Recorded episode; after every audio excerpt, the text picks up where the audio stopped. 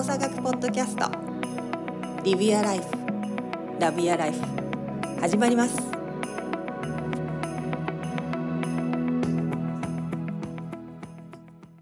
はい皆さんこんにちは。動作学ポッドキャストスタートいたします。本日もサンディエゴより川尻龍日本のどこかから大下太一。そして京都より山本邦子でお届けいたします。お二人ともお元気でしょうか？はい、元気でやっております。はい、元気です。激熱々な日本でございますが、大丈夫？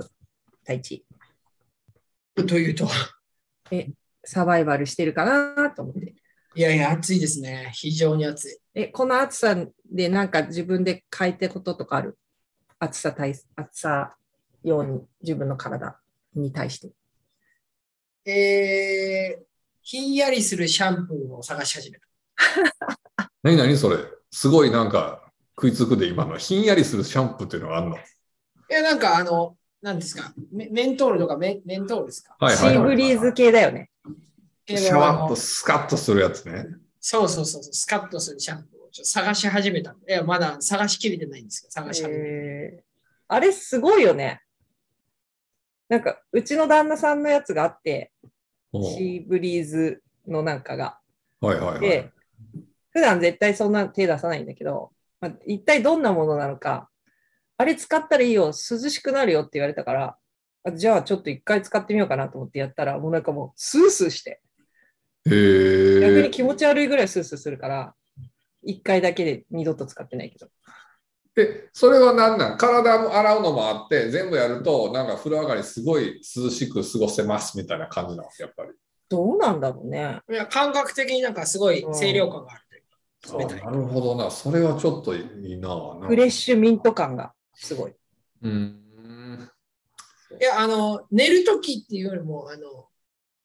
運動終わった後とか、やっぱりちょっとはいはい、はい。体がほてほてってるときとかに。ああ、いいね。でも、あるよね。あの体感でだいぶ温度差を感じるのもあるかもしれない。うん。本当頭スースーする。いや、頭を使わないです。あと、あの、髪の毛大事なんで。僕、髪の毛大事なんで、あの、髪の毛はちょっとあの気遣いたい。体だけ。もうもうちょっとちゃんとしたの使わなあかんね。あちゃいや、別にちゃんとしてないって言ってるわけじゃなくて、やっぱりちょっと髪の毛だけは、あのどうせどうせなくなるの分かってる。まあね、そう我々ね、そういうもう星の元に生まれとるからね。そうそうなんんです。そそんな、わかんないよ。突然変異するかもしれないかう。いや、そう、それを期待しててハゲた時のショックってでかいでしょ。だから最初からそういうもんだと思って。や今時ほら、いくらでも。も植えられるからさ。いやいやいやいやいや、あれどうなんだ技術があるから。どうなんやろうな。春技術とか植える技術ェイン・ルーニーもやってたしな、ほんまな。誰？あサあ、あの、ッカー選手、すげえ有名なサッカー選手うもんうん結構若くておはげになられてたけど、うんうん。職もしてたしな。大丈夫。いくらでもやり方は。いやいやいやいや、それは対処の仕方であって、えっといかに天然のものをどうあの残していくかっていう、まあね、まあもうもうプロジェクトですよね。一大プロジェクト。うん人生をかけたプロジェクトやな一大プロジェクトなんで。そうじゃあです20年後ぐらいを楽しみにしてるわ。そのプロジェクトの経過がどうなるか。いや、間違いないです。まあ、そんな感じで相変わらずな私たちですけど。えっと、たくさんのですね、リクエストいただきまして、はい、皆様ありがとうございます。ワクワ本ク、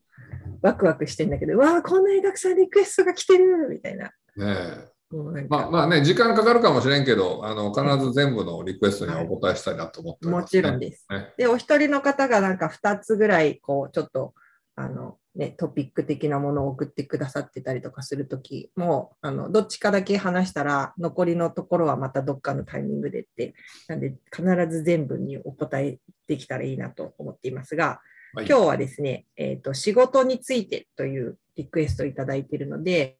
ちょっとそのリクエストを読み上げたいと思います。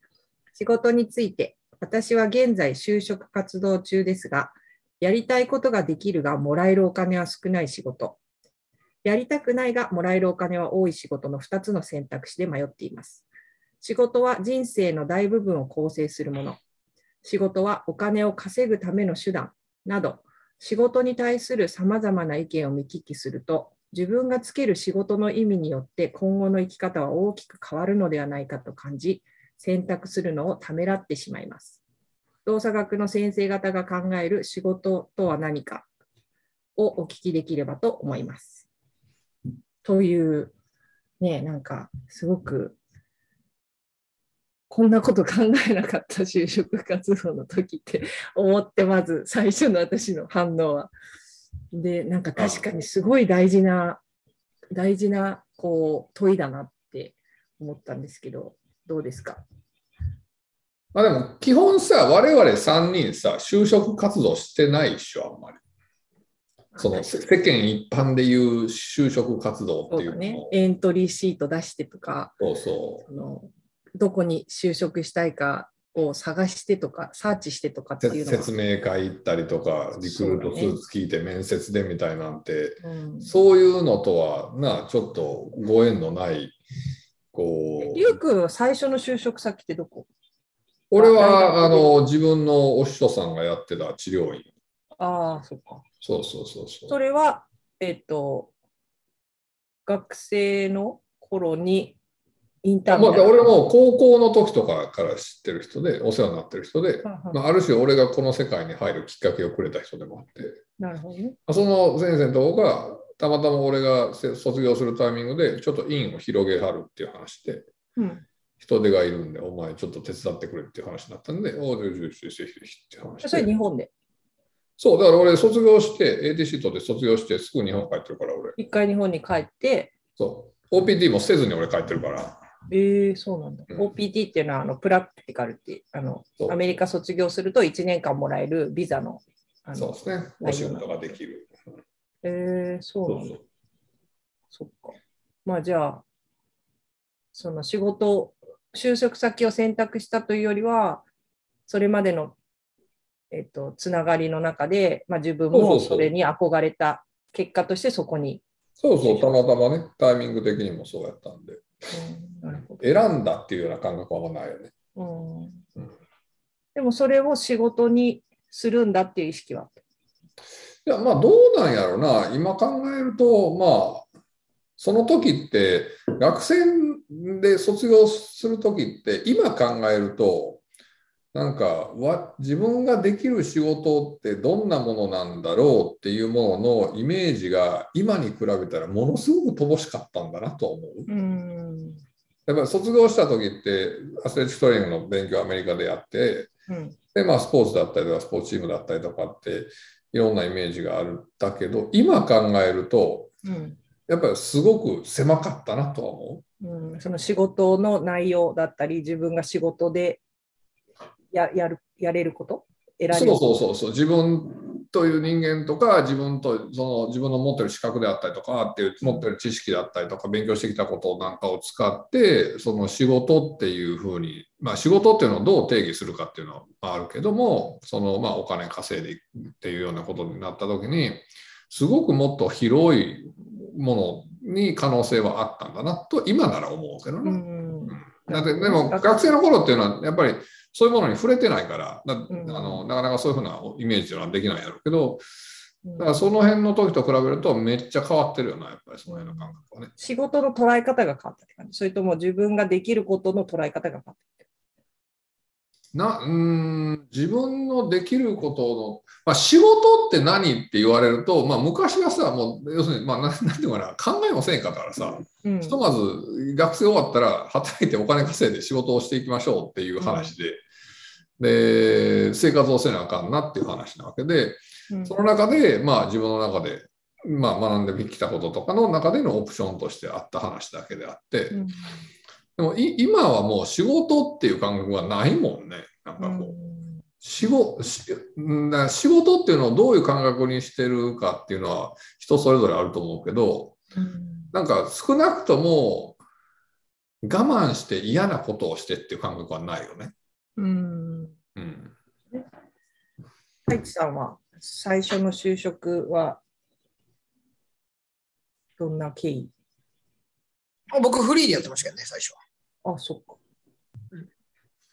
それもすごい選択だよね。で大学出ました。早稲田大学出ました。で、進級の資格もそのタイミングで取ったの？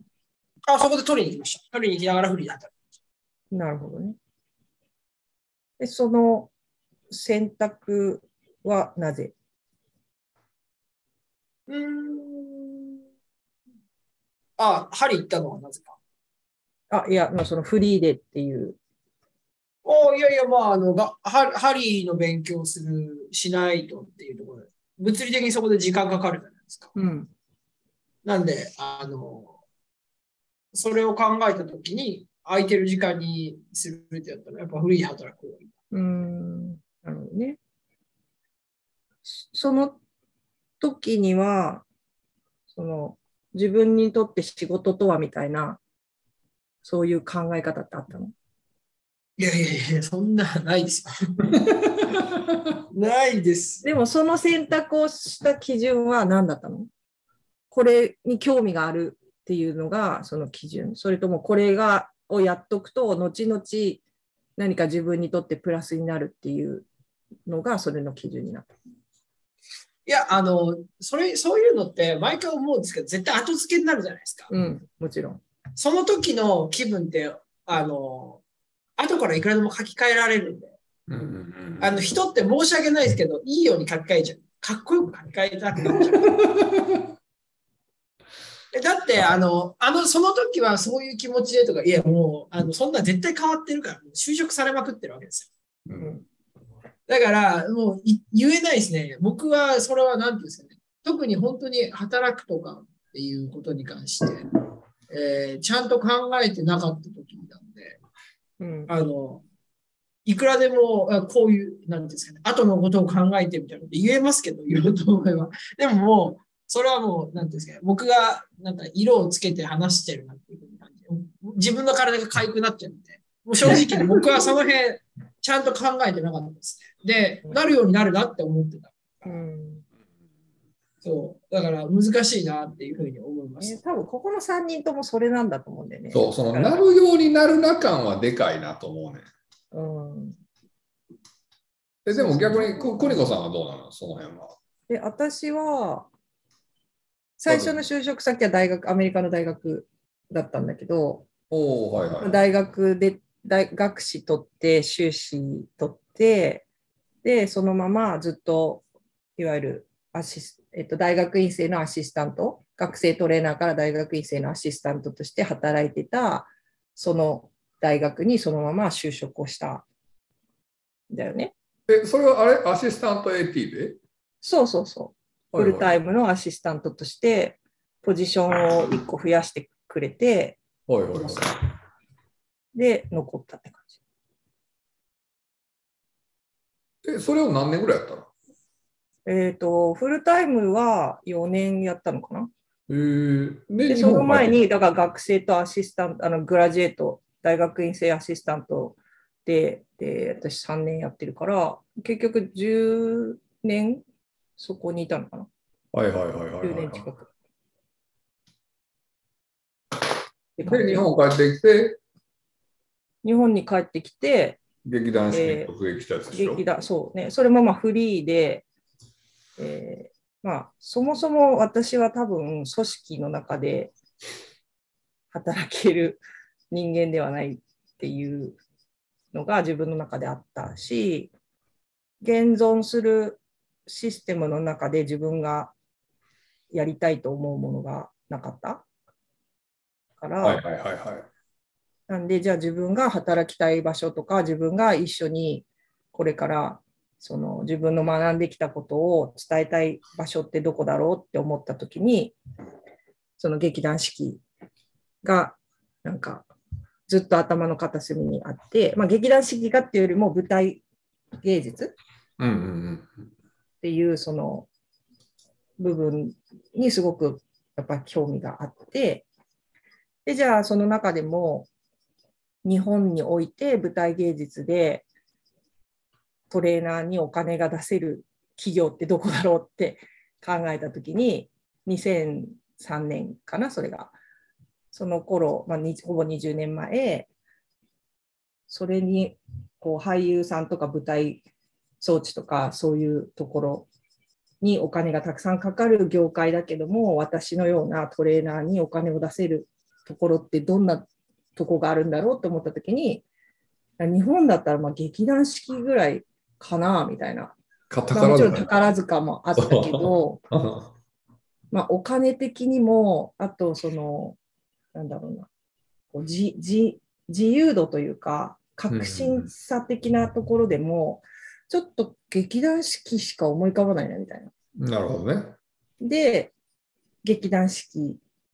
に入ってた大学の時の後輩がいたから、うんうん、その子に連絡して、今、劇団四季ってトレーナーさんいるの？って聞いたら、なんかまあ、時々週に2回ぐらい来てる人たちがいるみたいですけど、常駐はいないと思いますって言われて、うんうん、じゃあ、それはまず話を聞きに行こうっていうところからスタートして、結局それが売り込みみたいになって、あの手紙を送って、でその2日ぐらいと、届いた2日後ぐらいに劇団四季さんから連絡があって、浅利先生がお会いしたいって言ってるんで、あの劇場に来てもらっていいですかっていうところが全てのスタート。なんかさ、今の3人の話聞いててもさ、なんかあのどうにかなるな精神と、あとその全体的にその就職とか仕事をするってなった時に、うん、なんかあいいくらでも変えていいと思ってると思うね、多分。あ私たち自身が、ね、我々はなその。その時にそう思ってたかどうかは別として、うん、その例えば一回就職したからずっとそれを続けないといけないとかっていうような縛りが少ないっていうのは結構大事なことやと思ってて、もちろん始める時はさ、一生続けるとか思っててもいいと思うんやけど、物事でやっぱ変わるので、そのなんかもう一生のこの、なんやろ、責任を取るような決断を今ここでしてしなければってなると大変やと思うから、逆に言うとそこは結構、まあ、後からいろいろ道は変わっていくしっていうような意識をちゃんと持っとかないと、またあのいい決断ができないような気もする、そういうのって。なんかある種、私たちってちょっと特殊だと思うんだよね。うん、あのもう卒業した段階で何かしらの技術を一応手に入れて卒業するわけじゃん。いわゆる、まあ、手手に職というか、確かに確かに。トレーナーとしてのね。で、だからその、まあ、文学部とか、その、何、なその、いわゆる一般的な学部の大学とか、専門、あの、専門っていうか、あの、高校とかを出た人たちとは、ちょっとこう、スタートラインとして何かが違うのかなって。で私はこういう技術を持ってますとか私はこれができますっていうのをある種資格とともに持って卒業するわけじゃん、私たちって。なので、ちょっとそこがある種特殊だから、みんなに当てはまるのかっていうと、それはちょっと違うのかなと思う部分はあるんだけど、うんうんうん、でも、その、仕事の考え方として、もちろんこれはずっと何十年も仕事をしてきて思う、今、今思うことではあるけど、その仕事、いろんな方を見てて、仕事の考え方って大きく分けて2つあるなって思っていて、で1つはなんか自己実現のために、そのそれをやることで自分が成長できるとか、それが自分のそのなんかなりたい自分になるのに近づけるっていう観点でこの仕事を選んでる人と、あとはその自分のやりたいことの時間を確保するために、それに必要なお金を手に入れるため、それに必要な時間を手に入れるための条件でお仕事を選んでる人と、なんか大きく分けて2つに分かれるのかなっていう気はしてる？私はどっちかというと前者、あの自己実現的な、なんかこれをやることでもちろん自分もワクワクするし、でそれでそれを続けることで、その学びが自分の成長にもつながるし、でそれがもちろん誰かのためになってるっていうところが大事だなと思ってきてる部分はあるけど、うんうん、でもみんながみんなそうではないんだなっていうのは感じるかな。大地さんどう？逆に太一は今今はどんな基準で仕事を選んでたりするの？うーん難しいですね。仕事。タイミング？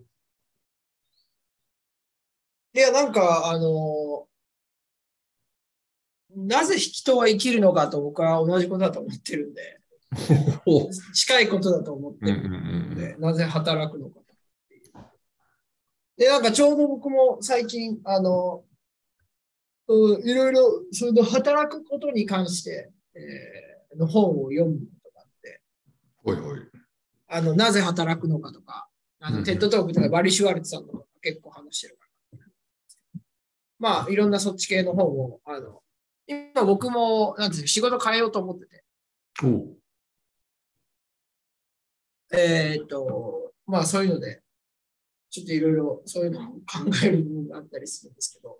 まあ僕もなんていうんですかね、答えは出ないですね、まだね。まだ出ないかな、もう正直に言っちゃうと。で、いろいろこれまでなぜ働くのかっていうふうに、働くのかとか、自分はどういう基準で働くっていうものをえ選んでるのかっていうふうに聞かれたときに、まあいろいろ出てくるじゃないですか。うんえっ、と、自分が、あの、将来、えーこんな、こういう自分でありたいとかってなった時の、あ逆算してって、えーそれまで、さっき邦子さんが言ってみたのもあるだろうし、なんかもう直感的に今ビビッときてワクワクするとか、いろいろあると思うんですよ。いろいろあると思うんですけど、まあ、すごく、なんていうんですか、そこを、うん言語化して、えー話せるだけにまとまってないなところがありますね。うん、すいません。いやなんか今の太一の話聞いて面白いなと思ったのは多分もともとさ多分働くことって生きることなんていうのは多分太一が言うよりめっちゃ近かったんやろうなと思うのよね。その昔ってあの要するにこの働く仕事となんかお金がつつながってくるのははっきり言ったら資本主義が始まってからなわけじゃない。極端な話その前ってのはさご飯食べるためには 野良仕事をせなあかんかったりとかなんかをせなあかんかったわけであって、うんそのある種働くことと生きることっていうのはあのほぼほぼ同義やったような時代があるんやと思うねんな。でも今の時代っていうのはある種、えっとお金を稼がないとお金がないと生きていけなくなってるわけじゃない。ご飯も買われへんし家もなんとかで。ってなると結局そのお金を稼ぐことと、えー生きることと働くことみたいなのが結局なんか三位一体混在になってしまってなんかこう全部が一色体になってるようなような状況なんかなっていうのは今なんかちょっと太一の話を聞いてちょっと思った。だから働くことと生きることっていうのは本当本当すごく近いことなんやろね多分ね人間にとってね。だから、さらに、その、どう生きるのかを考えると、自分の仕事が見えてくるのかな。そうだからどどう生きるかっていうこととどう働くかってことって多分すごい近いんやろね。うん。例えばさっき邦子さんが言ってたよね自己実現のために仕事をする人もいればその何か他の自分の面白いものがあってそのための時間と、えー費用っていうものっていう意味での仕事っていう人もいるやろうしそこってやっぱりその生きるっていうことだから仕事をする働くということと自分が自分の人生の時間をどういうふうに使ってどう生きていきたいのかっていうことっていうのは多分すごく密接に関係がしているので。そうなった時に多分なんか働くっていうことを単体っていうよりは自分が人生としの中で何をどうしたいのかみたいなとかっていうことを考えるっていうのはができてそこに何かが見つかるとこういう判断というかチョイスをするときに何か見えやすくなったりとかするのかもしれんよな。でも、大学を卒業するときに、うん。自分はどんな人生を過ごしたいかとかって、こうそういう、まあ、ある種今でいうビジョンみたいなのを持ってスタートする人ってそんなに数多くないそんなにじゃなくてほとんどいないんじゃないの？ね。間違いなく俺はそんなん持ってなかったからね。なんか自分のやりたいが優先だったし、自分がこう楽しいと思うことが優先だったから、じゃあその先に自分がどんな生き方になるかって考え始めたのは多分30とか過ぎてから、うん。あね、こんな風な生活をしたいなってそこで初めて考えた気もするしじゃあそうなったとまあそれはもう私のそれこそ、えー52になったので30年前の話だから時代があまりにも違いすぎてあの今の若い人とはちょっと違うのかもしれないけど、うんでもなんだろうね、スタートするときの一歩、一歩で、でも自分が確信を、私はこういう気持ちなんだ、これが大事なんだって思うところが全て大事なんじゃないかなって私はまあ思っている部分があって、何を選択するにしても。うんその、ね、この質問は、えーお金なのか、それとも自分のこうやりたいとか好きなのかっていうところだと思うんだけど、自分にとってどっちが大事なのかを決めればどっちも正解なんじゃないのかなってうん。いうのがまあ私の答えでは、一つの答えではあるんだけど、やりたいをやっぱり軸で私は行きたいと思えば、今の段階でやりたいを軸で私が行きたいと思えば、それをやりたいけどお金が少ないかもしれないものを最初選択するかもしれないし、それよりもやっぱりお金がある方が自分にとって安心だなって、この先のことを考えたときにそっちが大事だと思えば、今はその選択を大事にすればいいのかなって思うかな。